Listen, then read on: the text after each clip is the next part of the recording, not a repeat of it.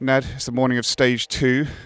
We are standing behind a fence at Melrose Abbey. Well, it's more than a fence. It's a like cast iron fortification, isn't it? Preventing us from entering the grounds of Melrose Abbey. But the reason we're here is because last night, just before, well, after we'd finished podding with Pete, and I was just editing, you sent me very excitedly. You sent me a message saying, um, with a little link to the Wikipedia page of what we're looking at. Saying, well, it's really close. We're going to go and have a look at it in the morning. And then you woken up this morning, eight hours later, and you're still excited. I'm super excited. It was a proper um because driving in here yesterday, it was just so beautiful. Oh, look at that bunny rabbit in the graveyard. And I'd seen a sign for another abbey and was disappointed. So I, was, I went on, once we got back from, from, dinner last night, I went on to Google Maps and was looking for the abbey we'd driven by. Couldn't, and then I saw, actually, we're in Melrose and there's Melrose Abbey. I was like, what's Melrose Abbey? And it turns out it was built by David I in the 11th century. Well, David, tw- David I, who'd have thunk? Um, who was the son of Malcolm III, who had killed Malcolm, uh, Macbeth. Uh, yeah, yeah, wait, get this. So, David I, his uh, grandfather was, let me get this right, Edward. Uh, hang on, get all these things right, these data, data right. I did write it down so I wouldn't remember. Yeah, built by David I. Yeah.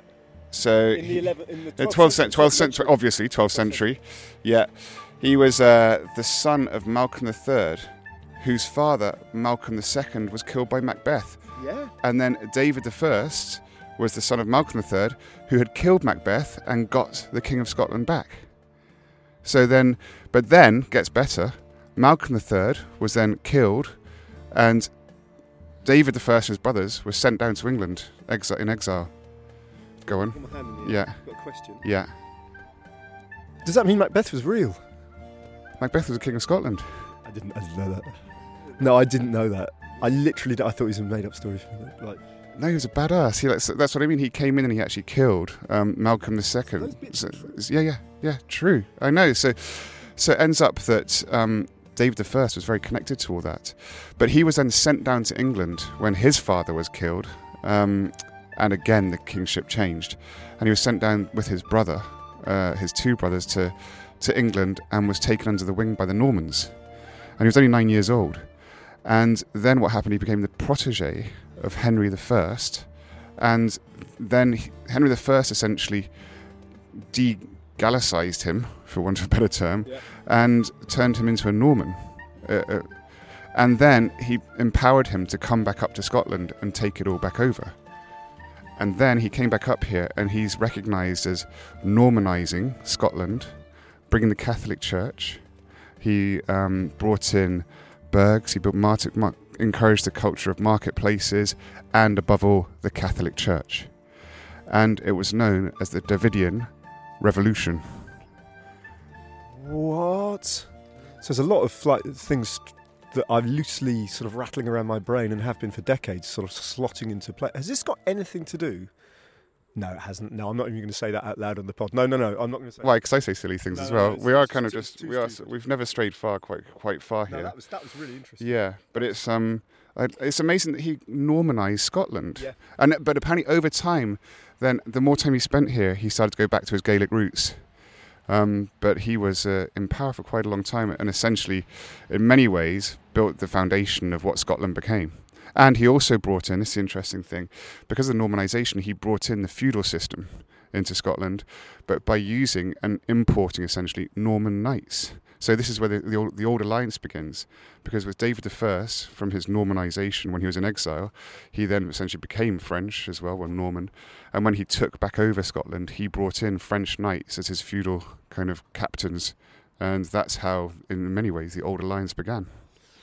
Old Alliance, which reached its kind of sporting apotheosis when you were based in, in France and the you know the Scottish rider back then winning the yellow jersey and all that. Sort. Um, shall I paint a sort of auditory picture of what we're looking yes. at?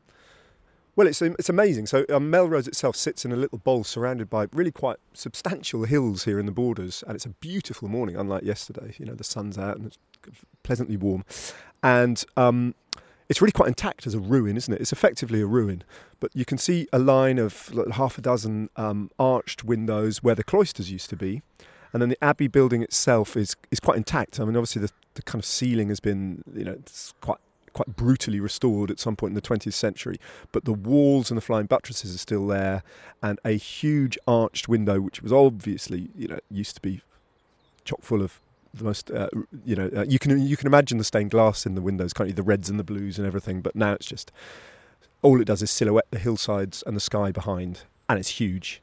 Um, and uh, yeah, I mean, I suppose it's gothic.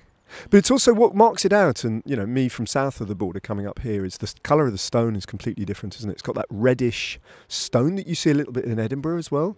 Again, geology straying, don't know. And I, we've come from granite Aberdeen. It's not granite, is it? It's some sort of sandstone.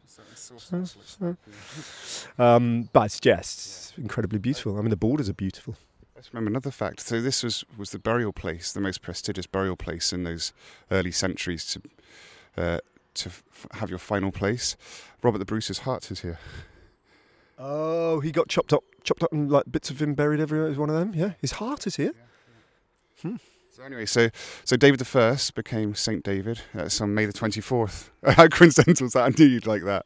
I didn't. Do, I'm not doing this just because of that. David King. But I tell you what, from what you told me, like you wouldn't have wanted back in those centuries to be a, the king of anywhere, really, would you? And especially not uh, uh, Northern Europe up here. Like, like, um, what do you want to be when you grow up? King. You sure? Have you thought that through? Because that often doesn't end well. And don't have kids. So true. Turn on you. Oh, it's vicious, especially that trail from uh, yeah. So anyway, but we're in Melrose, and on the way here, we drove by Melrose Rugby Place, Rugby Field Club. I mean, I've come one way and another. I've come to the borders often. Come through here. There's a beautiful bookshop in Newtown St Boswell that I've done a book event at. Um, uh, my my agent, my literary agent, lives not too far from here. Da da da. But I think the first time I ever came here was when I was producing a piece of poetry, some filmed poetry for the Grandstand about 20 years ago, and we they wanted us to write a Uh, me and a poet called Keith Wilson, a, a piece, a kind of celebration of rugby union, about which, like, he was a Scouser and I was from London, and none of them, we didn't know anything about it. But we did know that one of the characters we wanted to feature in this poem, and indeed get him to read a lot of the words, was the legendary commentator Bill McLaren. Right, so we came up to, now, where does he live?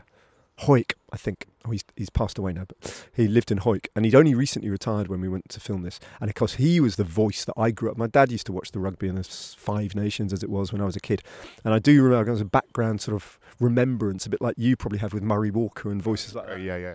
of Bill McLaren's uh, uh, voice, and he had this he had this amazing habit of I think I'm right in saying he every single the end of every single rugby match when the final whistle happened he would say throughout his career exactly the same thing. And the thing that he would say and forgive the accent if you're from this area I'm just going to go for it anyway but he used to say and the referee blows his whistle for the end of the match which is I think we should do you know like you know and the, what is it and the rider throws his arms in the air for the end of the stage it'd be really good So good. Oh, it sounds amazing. I've got one more phrase I can say in my Bill McLaren voice. And you remember that great? You don't know anything about rugby, probably, do you? So there was a great when I was a kid. There was a great French team with the with the wonderfully long blonde hair of Jean Pierre Rives, um, and uh, uh, uh, players like Blanc Serge Blanco. You might have heard. Oh, I know him Biarritz. I used to know Serge Blanco. Oh, we've spoken about this because he's got that clothing label, Eden Park or something. Uh, you, you must have. Did you get any free Eden Park? No, it wasn't really your vibe. No. That's so funny. But anyway, so there's a line of commentary. You can imagine this charismatic French team. They're spinning the ball around and everything. And uh, Bill McLaren would say something like, Sella tu Berbizier, Berbizier to Blanco. I love Bill McLaren. He was absolutely. So we were filming with him in Hawick, and we'd done a load of filming in his house, and he'd been reading this stuff out loud. And then he said, "Do you want to film some local rugby being played? There's a there's a tournament down in the village square." I'll stop doing the accent now. Um, and uh, we went, yeah. So we went down with him, and it, it was weather a bit like this: sunshine, rain, sunshine, rain, and it was quite. And we'd been filming for an hour or so, and then I suddenly noticed that standing next to me was Bill. He's a very tall man. He just prized my hand open as if he was holding my hand, and and placed inside my hand a little um, boiled sweet in a wrapper because this area is famous for boiled sweets. And he turned to me and he went, "You'll be wanting a sweetie now." Ah. To the race, Ned. To the race.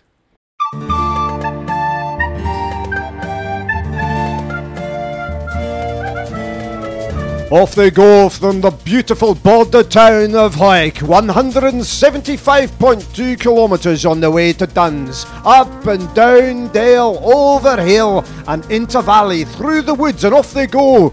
And six riders establish a lead, including the plucky brothers from North Yorkshire, the powerhouses of Harry Tanfield and Charlie Tanfield driving the breakaway on. Have they got a chance? All the while, though, we Matty Teggart, the raider from Northern Ireland, is picking up points at the intermediate sprints. Heading towards the coast now, they turn inlands. There's the small matter of the three categorised climbs still to come.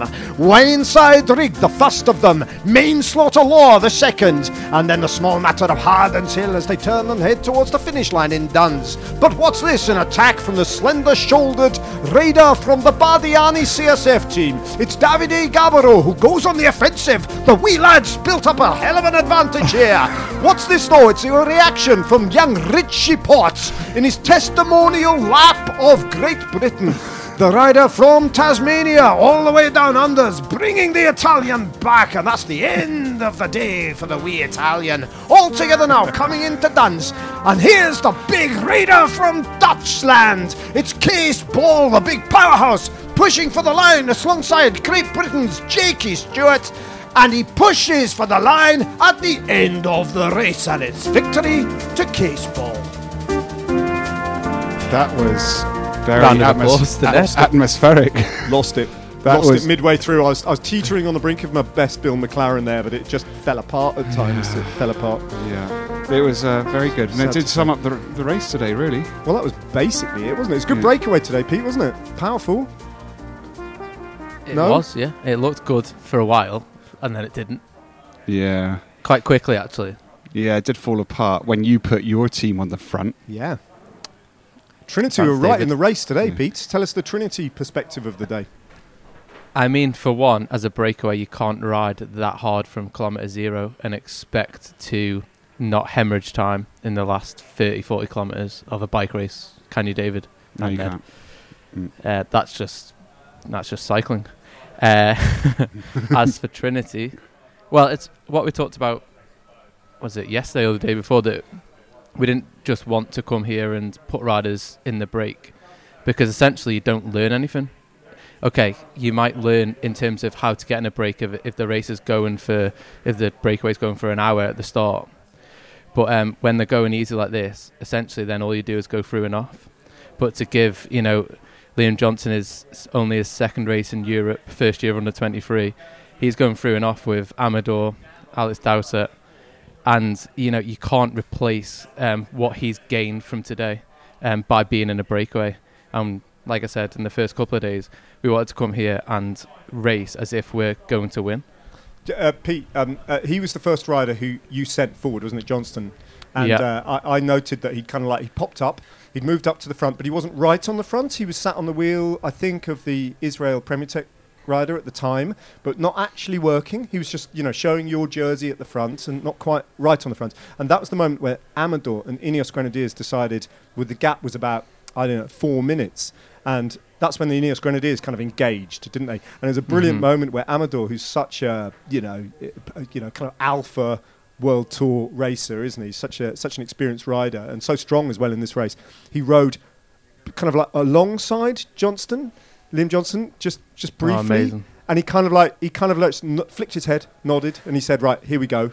Now let's go." And it was like at that moment, it was really nice to see your your, your young rider, who, as you rightly say, he's up there to be in the race and get involved and do things that he's going to have to do throughout his career. It was nice to see that little moment of kind of almost instruction from a senior pro. And can you imagine what he, he will have taken from f- from that moment out of today, and how much that would have meant to him? Um, these these are guys that he's he's looked up to. You know, even when you got to remember like what we're trying to do here and what how we're trying to work as a team and develop these riders. In terms of even riding on the front, it's something he's never done before. So in the team meeting, he was like, "What do I just go up to them and say, oh, I'm gonna ride now?" And we were like, "Yeah, just go up. You know, be honest. Say, you know, what you're here to do. You know, tell me what I should be doing. Um, just just really replicate what they're doing on the front." And don't do any more because it's quite easy to go up there and think I'm riding, I want to rip the legs off, but that's not how you do it when you ride on the front of a peloton. That's a really important point, Pete, because I, I brought that up in uh, commentary. Is often in races of this stature, where you've got a mixture of world tour teams, pro continental, continental, national teams, there is that very clear hierarchy we've talked spoken about before, and you you fall into that that hierarchy very quickly because of status worries and because of Mhm. just uh, insecurity. And so Yeah. to have him go up there and do that, and what I kind of as I saw it happen, and then I saw the rest of Trinity Racing come up, because once you've got a, a rider in that rotation with World Tour teams, your team has a right to be at the front because you're part of the of the chase. And it was a really clever move because not only at a personal level for him to kind of understand that you can just ride up there and rotate because they're always going to welcome it because mostly World Tour teams fall into that hierarchical kind of bullying because no one supports them. And so it Yeah. becomes this vicious circle. But if you go up there now, Ineos Grenadiers, Israel, Premier Tech will actually be, no, Trinity, they're good guys. They can come and help. We'll kind of look after them. They'll look after us. We're, we're all pros. And that's a kind of, it's a professional behavior. So I thought it was brilliant and I th- thought it was really good. I mean, I, I wish, and here's here's here's a double-edged sword because Ineos Grenadiers were doing their kind of Ineos Grenadiers riding. When Gloag attacked on that first one, again he can't hold himself back. That's his just that's his nature, and that's fine. But that's when Ineos should have been doing the same thing. They should have gone with him rather than just keeping that Yeah. monotonous pace. That was the moment to start the race and start attacking. Yeah, I, and also David, exactly what you've just said there. There's so much more reasoning for just him riding on the front. What that provides for the rest of the team in terms of respect from the peloton, morale within the team, the purpose within the race, and the stage itself. That sets the tone for the next six days. So you know, you might on TV you might just see a Trinity rider riding on the front. Why are they doing this when Ineos aren't riding yet?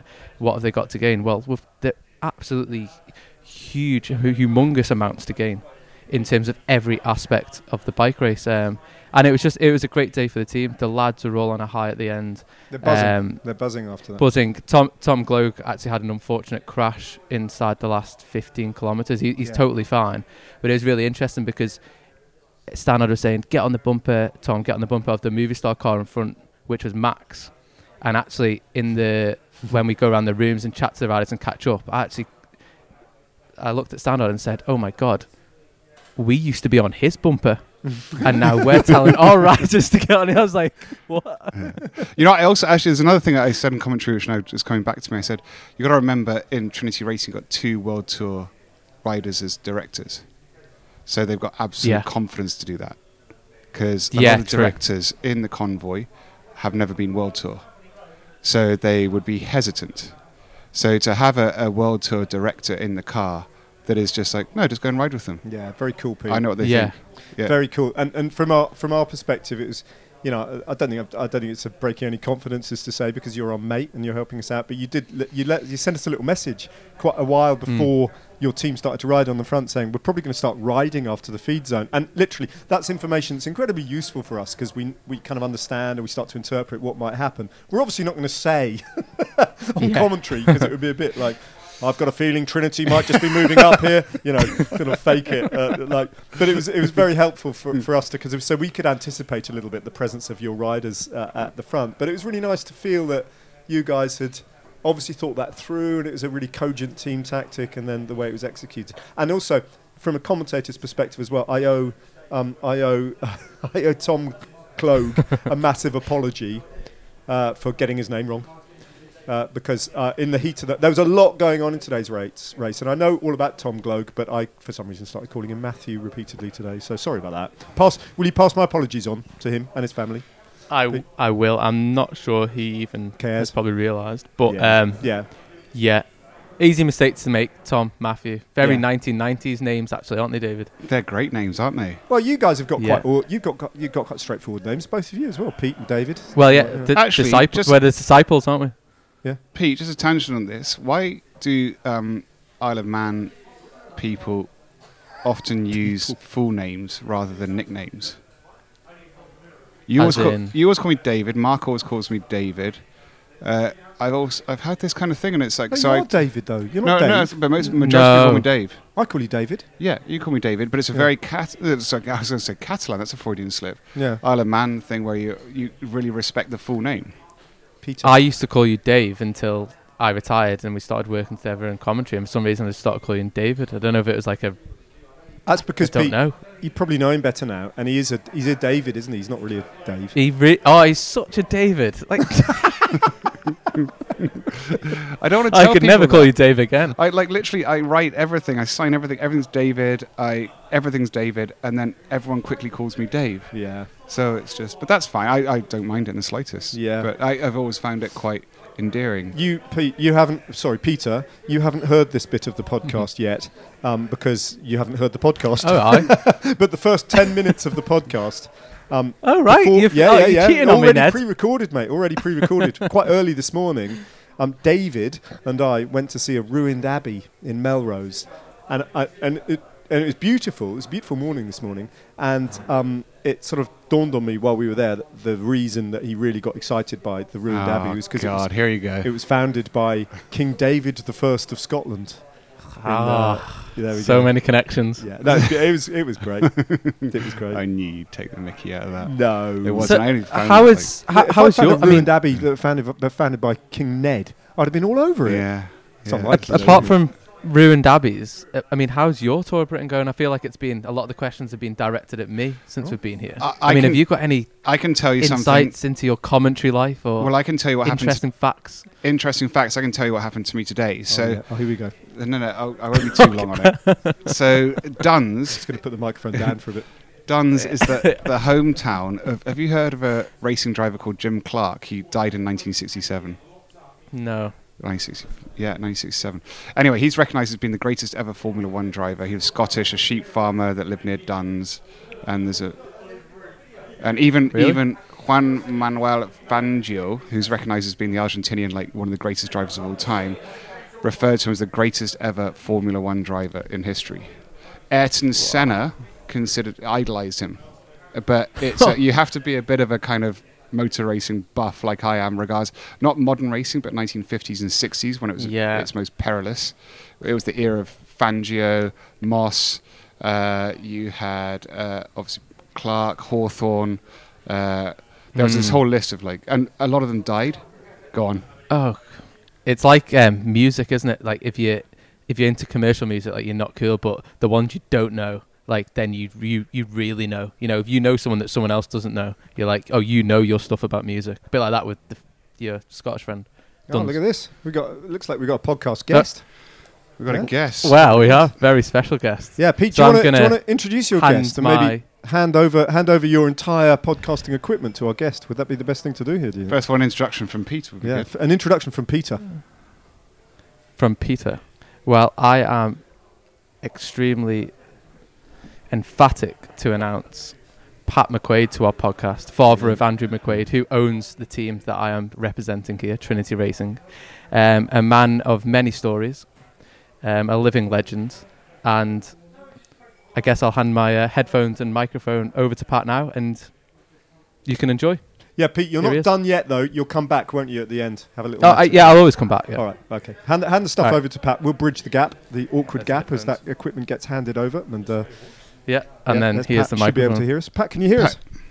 I can hear it very well indeed. Hi, yeah. hi, Pat. Hiya, first Pat. of all, first of all, I think I, I, I genuinely now we're in this a, a few years. I, I would like to offer offer a formal apology for some of my behaviour in the past to you, because I I think I've been apology, apology accepted. You needn't go into too much detail. no, uh, but yeah, I, No, gen- think you genuinely should- I no, genuinely do. I think you should like- go into a lot of detail. I'd be absolutely fascinated. I no no I've I've been an annoyance. Pat's been always a great supporter of mine, and I've been an annoyance to him in the past, and I, I genuinely do apologise for that because in hindsight, perhaps a lot of it wasn't fair. So Yeah, okay, let's Yeah. forget about it. Yeah, yeah. Okay. Past is the past. All right. Okay. I'd like to chip in straight away with happy birthday, Pat. Thank you very much. I've Happy already birthday. got one surprise today as well Oh, in, the, in the dining room of the hotel. Uh, so Fantastic. Yeah, it was good. What, what, Good what, a, what a place to celebrate your birthday. And Pat, what I suppose my first question is, what on earth are you doing on this bike race? Shouldn't you be like feet up in the in the Costa Brava or something, just enjoying life rather than driving Pete Kennaugh around in a van. Um, you could say that, all right. Yeah, it's it's true. But when when when cycling's in your blood, you can't you can't walk away from it, no matter what. And and when when I finished with the UCI, for instance, I arrived at the top. I finished with that. I couldn't. I still couldn't walk away from the sport. Um, and you know whatever I can do. I mean, I've I've started in this sport holding a red flag on a corner as a marshal, as a young kid, marshalling local races, and uh, I've done every sort of role within the sport, and I would continue to do roles. And and uh, Andrew's got it. My son Andrew has this team, and so last year I said to him, "Look, um, if you need a hand with anything." You know, uh, just ask me. You know, so he said, "W- "Would you mind driving a camper van?" I says, "I wouldn't mind at all." And so now I've got a permanent job for the rest of my life driving a camper van around Pat- from one end of England to the other. Pat, on, on this point, because it's um, uh, for some of our listeners, listeners, and you were the president of the UCI, and, and that's probably what you're most renowned for. But I think it's the story behind it, because Pete, I know you've been hanging out with Peter, and it's, he's talking about all the different stuff you did. Could could you give us a little bit of your life in cycling from that red flag? I could did, yeah, and I'll try and press it, press a fifty years into five minutes as best I can. But um, no, I mean, I, co- I, I come from a cycling family. My father raced before me. Um, I saw my father win in the Grand Prix of Ireland when I was 11 years of age. He was, I think, 40, 41 or something like that. Um, so I've several brothers. I've come from a big family, a family of 10. And several of my brothers raced as well and rode to a good level, the Olympic Games and things like that. And uh, I had a, a good career as a cyclist. And at one point in time, I decided would I look to go professional direction or would I follow a, a, an academic career? And I decided to go to university instead. And that those four years would have been the years I might have gone to Europe. And so I went to university and studied to be a physical education teacher because it had an association with cycling, association with sport, that type of thing. I then left that and completed that and went into teaching. I enjoyed it. I did 10 or 11, 12 years of teaching in school and really enjoyed, you know, working with kids. From there, then uh, I got into event organization because a colleague, you know, I, I mean, when my own career as a cyclist was a pretty good one as an amateur. Back in the amateur days, I won the Tour of Ireland twice. I was national champion once, and then I turned pro for the Viking team for a couple of years. And the guy who was in charge of the PR for that Viking team, a guy called Alan Rush, Alan Rushton, was sort of the pioneer of a lot of high-level races in the UK. He started with the Kellogg's City Centre races, and then the the Kellogg's Tour.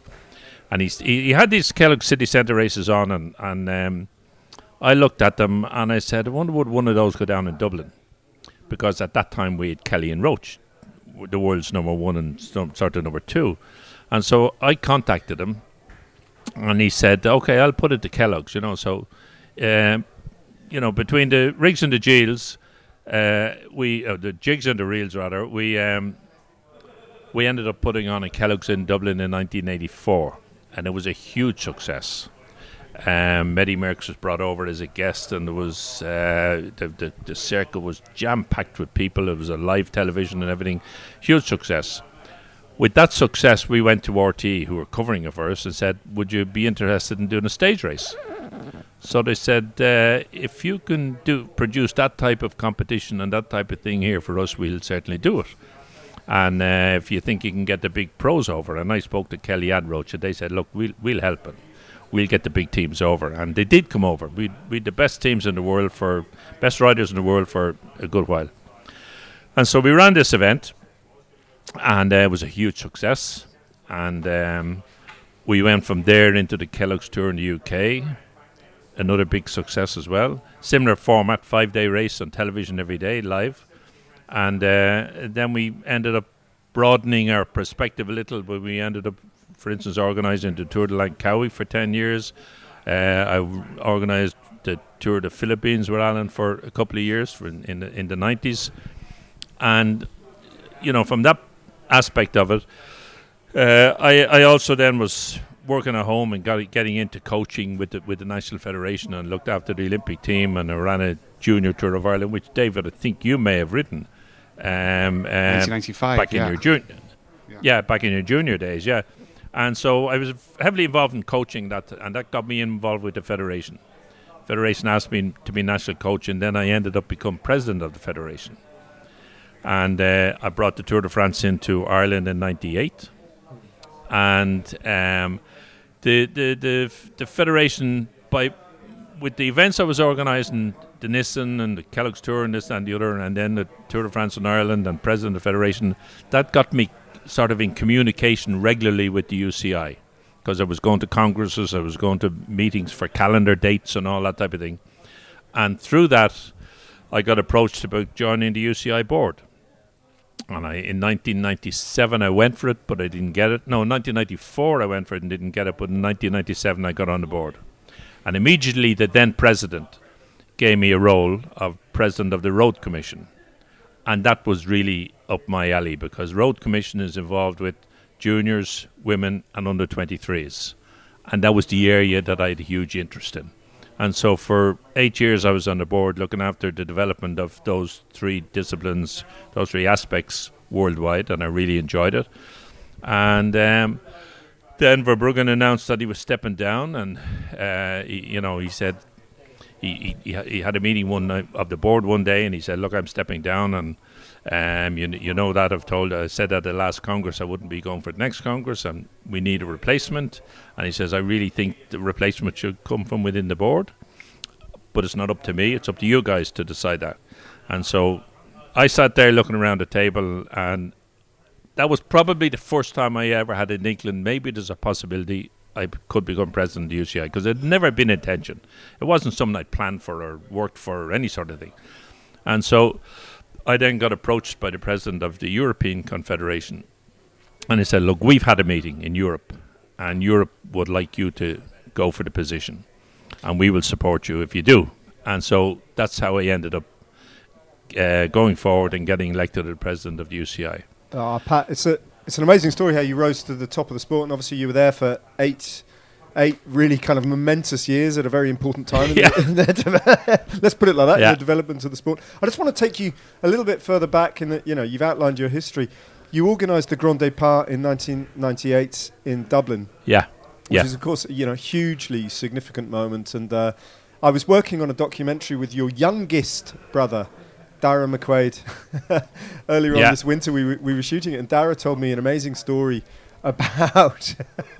it just made me laugh about how Stephen Stephen Roche had been basically employed as as the ambassador for the Grand Départ in Dublin. yeah, Which is a simple Yeah. enough job, isn't it, Pat? You've got to you got to turn Yeah, up yeah. and you got to turn up and say the right things, right? Be nice yeah, and, and sort of push the right buttons. And on the eve of the race, he gave an interview, didn't he? To uh, the the. Could you pick up the story? Do you know what I'm talking about?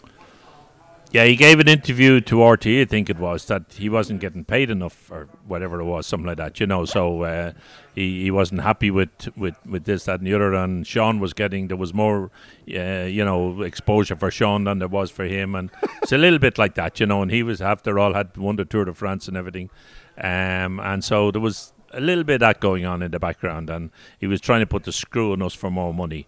and we, we were on a limited budget and we didn't have we didn't you know we'd only so much money to spend and we didn't have money to pay for glossy extras like like ambassadors and things like that you know so Yeah. basically something like that behind it Uh, Pat, it's what have been your, your favourite memories of the kind of your during that journey from being marshal to racer to organizer uh, to president?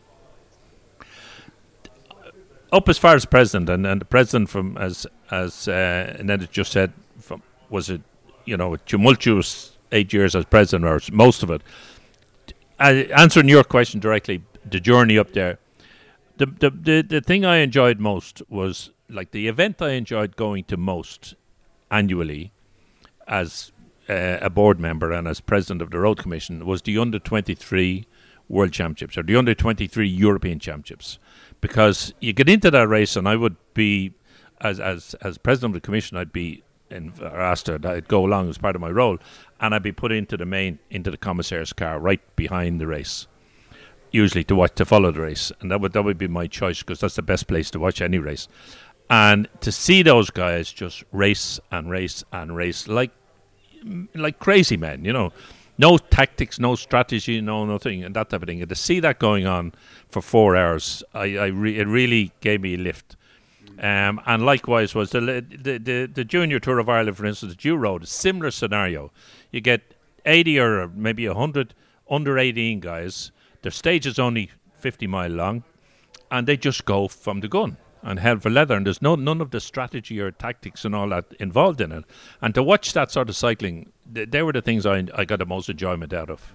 I'd forgotten you you'd been the director of the Junior Tour of Ireland in '95 because that was my um, that was my kind of decision maker whether I went pro or not or tried to do it because I Yeah. sucked so bad at the San Marino Worlds. I'd come from Hong Kong and there was this last chance gas.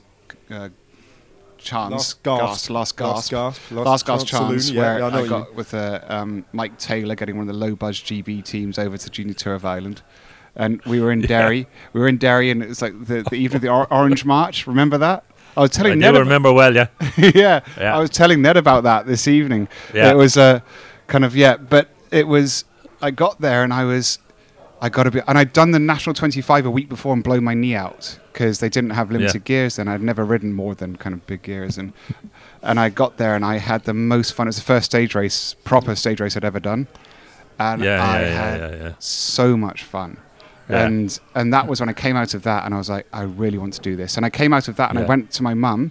Well, got back home to Maidenhead to my mum and said, I'd like to, uh, I'd like to defer my, my place at art college and try to be a bike racer.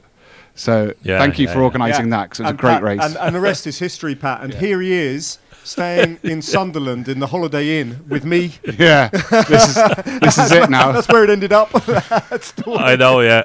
I know. I was watch, watching you trying to look for TV pictures yesterday. Oh, you were, dear. You were doing your best to, we were doing our best. to, Thanks, make, Pat. to make the Yeah. excuses, yeah. Pat, um, I've got I've got one final question before we let you go and enjoy your birthday. Um, it's a story that I became aware of, as I say, when I was filming with Dara in the winter, but I wasn't really able to tell. Um, an incredible story about the 1972 Olympics and um, what happened to the Irish road race team there. There was a McQuaid Yeah. in that race.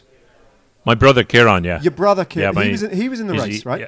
And He was in the race, a year younger than me, yeah. yeah. so, so he's a, he's a year young. You're the oldest of the brothers, aren't you? I'm the eldest of the brothers, yeah.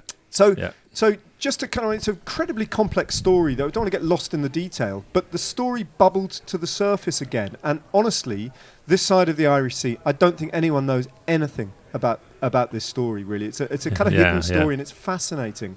But the lad today who was up the road for the WiV SunGod team, um, Matthew Teggart, yeah, Yeah. picking up the intermediate sprints. He's the grandson right. of Noel Teggart. right? Yeah, who rode that race? Uh, that Munich in that race. Olympics. Pat, what Yeah. happened in that race? Can you outline it in a couple of minutes and just explain to, to kind of predominantly, I suppose, British audience what on earth that was all about? Well, it it it's it goes back to some extent to the, the British Irish relationship and the relationship and the, the whole Northern Ireland situation and, and, and what have you. Um, in, at that time or prior to that time, there were two organisations in Ireland, one recognised by the UCI and one not recognised by the UCI.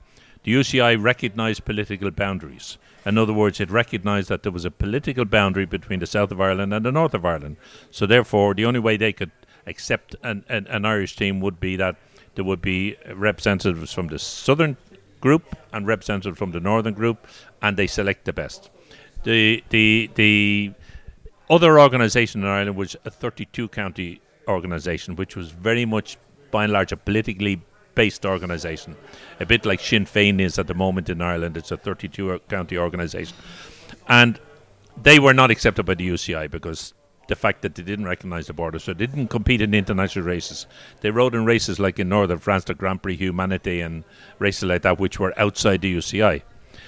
Anyhow, they wanted to make a protest in, in, in Munich, and they went along and, you know, secretly were going to join the race on the day the race was meant to happen. Um, because remember the, the Israeli bomb, the Israeli murders and all that happened. Yep. Yeah, and so the, the bike race was postponed by 24 hours because of that incident.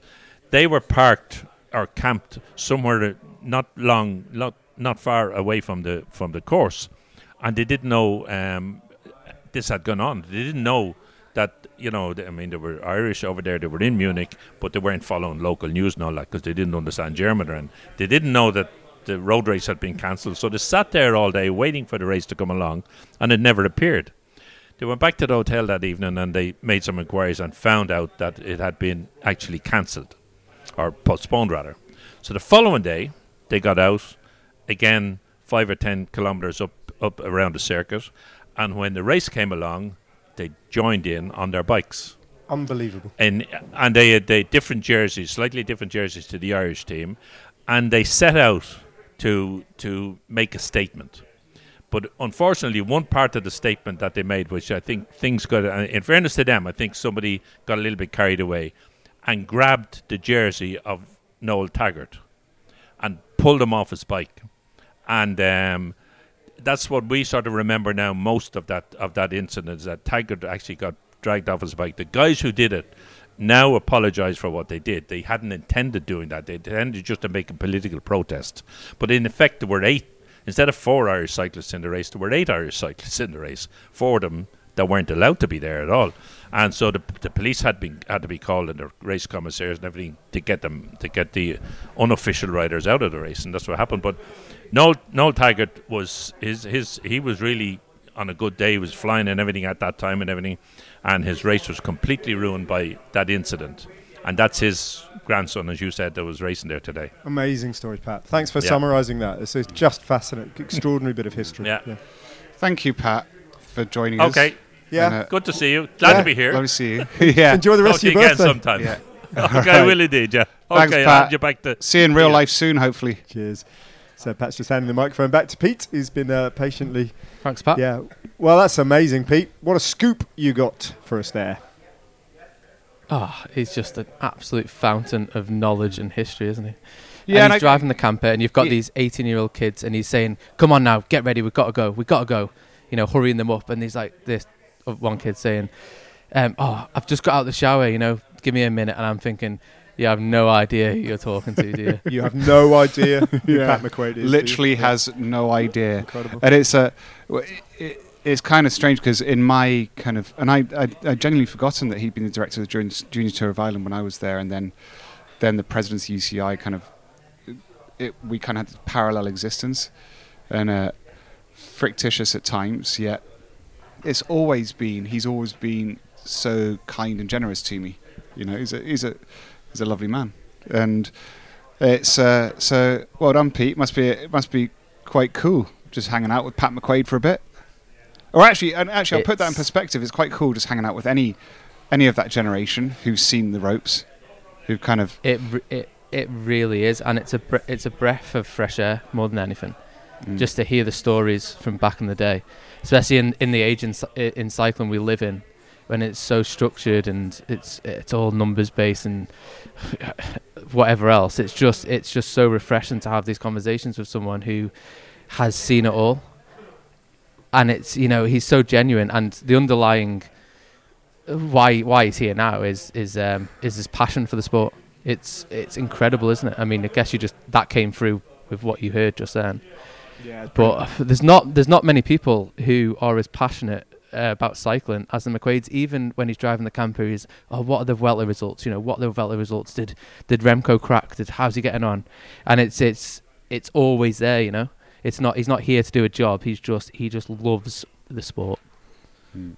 How you doing there, Pete? You're doing a lot of moving around. just, just kind of like you just on keep Zoom call, you're just constantly moving around. You're just like doing logistics I'm- I'm around the table. I'm just putting my laptop back on charge. Oh yeah, it's Uh, that old chestnut. Yeah. What do you do with your laptop during the day? That means it's always uh, out of battery by the time you you get Uh, to do the pod. well, it was on fifty percent, but Oh. I think the the McQuaid factor just dra- drained it. it drains a lot of uh, Mm. battery, doesn't it? Mm. well, Pete. Anyway, thanks for your uh, insight regards yesterday in the last 30 Ks. 'cause Yeah. it actually kind of played Are you out. enjoying this race, Pete? I am. I'm intrigued. I mean, tomorrow's going to be a bit of a pure sprinters day. I think so. Yeah. Got to climb early on, but it's it's too far away from the finish. Yeah. Uh, more op- like wider roads, um, straightforward stage, and then. But I'm I'm intrigued for stage four. It's been so far. It's been quite placid, hasn't it? yeah. No room for it. The winds played a big part in in the stages, like because the main climbs today were all headwind. Mm. So you Shuts it down. it shuts it. Yeah. It completely shuts it I, down. I so have a feeling. I mean, if if I would expect one of the world tour teams to start going bananas soon from the start. I start. hope so. Yeah, I hope What's- so Which too. is the what's the feeling? Which is the strongest team in this race? Ineos, Mm. Still, the strongest team in terms of in Should terms be, of being able yeah. to control the race and ride on the front. In terms of results, probably not. But you know, we haven't even seen any from from Michael Kwiatkowski yet, have we? No. Seen a glimpse of Pidcock. Um, who else have they got? Uh, Well, I the most, think- you I know, the most the most visible rider so far has been Andrey Amador. is Mm. and um, incredible. yeah, uh, but there's more to come. There has to be. Yeah. But it's it's one of those races, isn't it? It's a small peloton. It's what is there, hundred, just over hundred guys in the peloton. Yeah. Um, s- small team, so long stages, they're hard. There's only so much you can physically do, Yeah. to be honest. Did any of your guys got day, caught, get, caught up in that crash today? Like, seemed to take out the entire Movistar team. I don't know what happened there. I don't. It was it was a left hand turn, and then it, it was just as they came out left hand turn, it started to go uphill again. Yeah. So fort- fortunately for the peloton, it was it was on the uphill on And- uphill section. So And at that point, your team, and that was a good point. We commented on it in commentary. Your team were all up the front, like literally to Yeah, a man. exactly. So it was, that was another benefit of being in the race and up the front, wasn't it? You just avoided all Yeah. of that carnage. Yeah, where we'd probably have been behind, scrapping for wheels and trying to stay together. So yeah, another benefit of, of the tactic today. And this is all really easy in the podcast because Trinity are doing really well, so we can be really nice to him and just say really good things. And like, it's going to be really awkward when something bad goes wrong, Yeah. and we just still have to sort of go through the motions. But it's going really well, Pete. Well Well done. done, Pete. Mhm. Yeah. Yeah. Yeah. I'm pleased with that. I news? think is, what, what, what- there must Uh, more other news. news? There must We've got a new prime minister. Don't know if you want to go there. Any thoughts? don't don't go there. No. Oh, the video you showed me uh, at, w- in the Tour de France. Yeah. Yeah. Yeah, oh what yeah, about- wow, yeah, Yeah. okay. Yeah. Enough said. yeah. No, there's not much more news, Pete. It's kind of No. like we did the, the Abbey at the Really beginning of enjoyed the day. today. Really enjoyed today. Went, It's I been went a to great the day. Jim Did you? Clark, Yeah. Yeah. Jim Clark Museum, then straight into commentary. that Yeah, lovely lasted place as forever. well, wasn't it? Done. Beautiful Duns. Yeah. And the borders. How- the Borders. borders are amazing. And oh, oh, ah, it's oh, by the way, beautiful. Pete, we met the person. Oh, you did have a meeting with the person today. Oh yeah, go on. Yeah. Yeah. So are we, are we it's, um, keeping it? There are two two persons, and Oh, right, um, wow. They they know what they're doing. Yeah. Yeah. Yeah.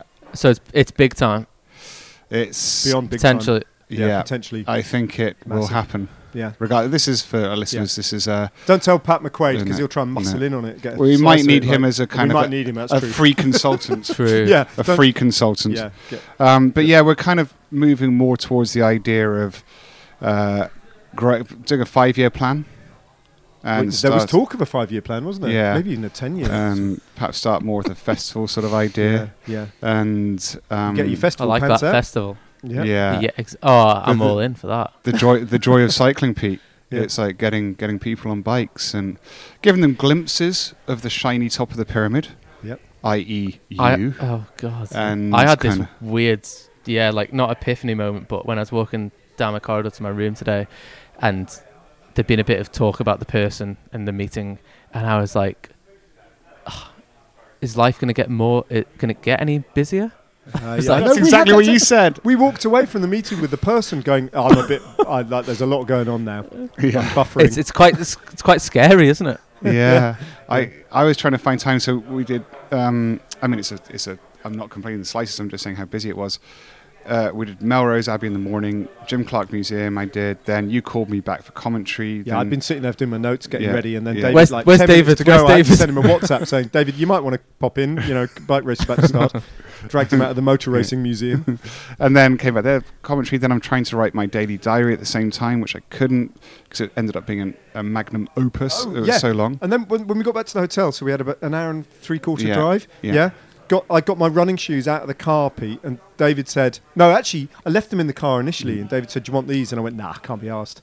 And then I walked into the lobby, and I felt guilty about. And, and another member of the production team said, "I might go for a run now," and this was six thirty or something. And I went, "No, Wow. I'm not interested." But I ended up going for a run with a producer called Paddy and our presenter Matt Barbet. Oh, you'll love this. Yeah.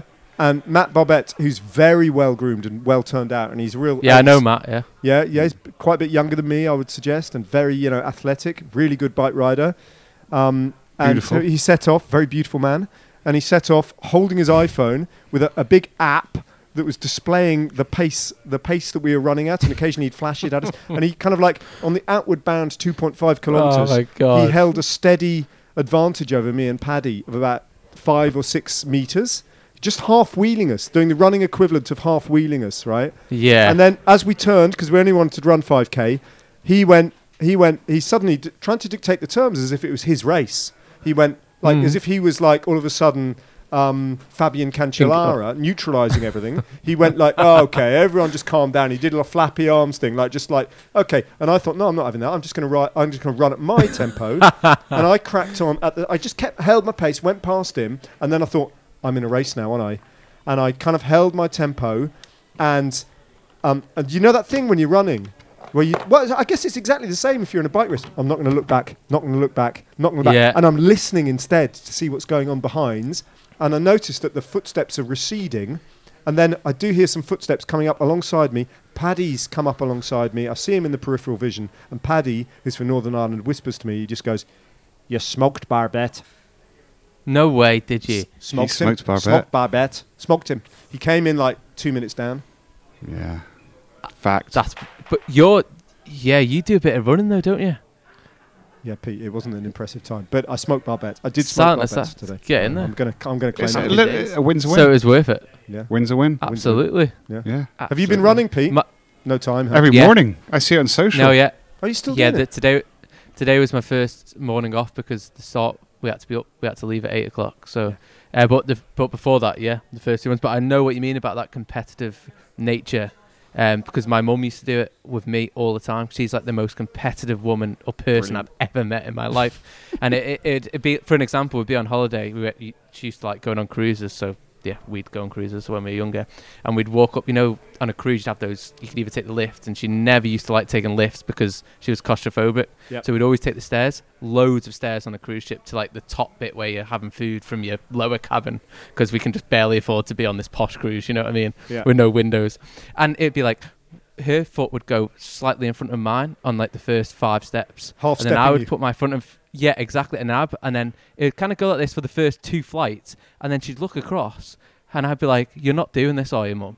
And she'd just like then she'd look forward and then she'd stop picking up the pace and by the top we were in full race mode to who could get to the top first and Oh my this was my God. childhood with everything Oh, this is like this gives hope for my Madness. children because Nicole's the most, my wife's the most competitive Oh, person she's in the so- world, I bet she- yeah. and also Chris Boardman's mum was. You read his, his book? yeah, yeah, yeah. yeah. This might be a common Oh, yeah? theme. It's Yeah. There the you go. mums, not the dads. yeah.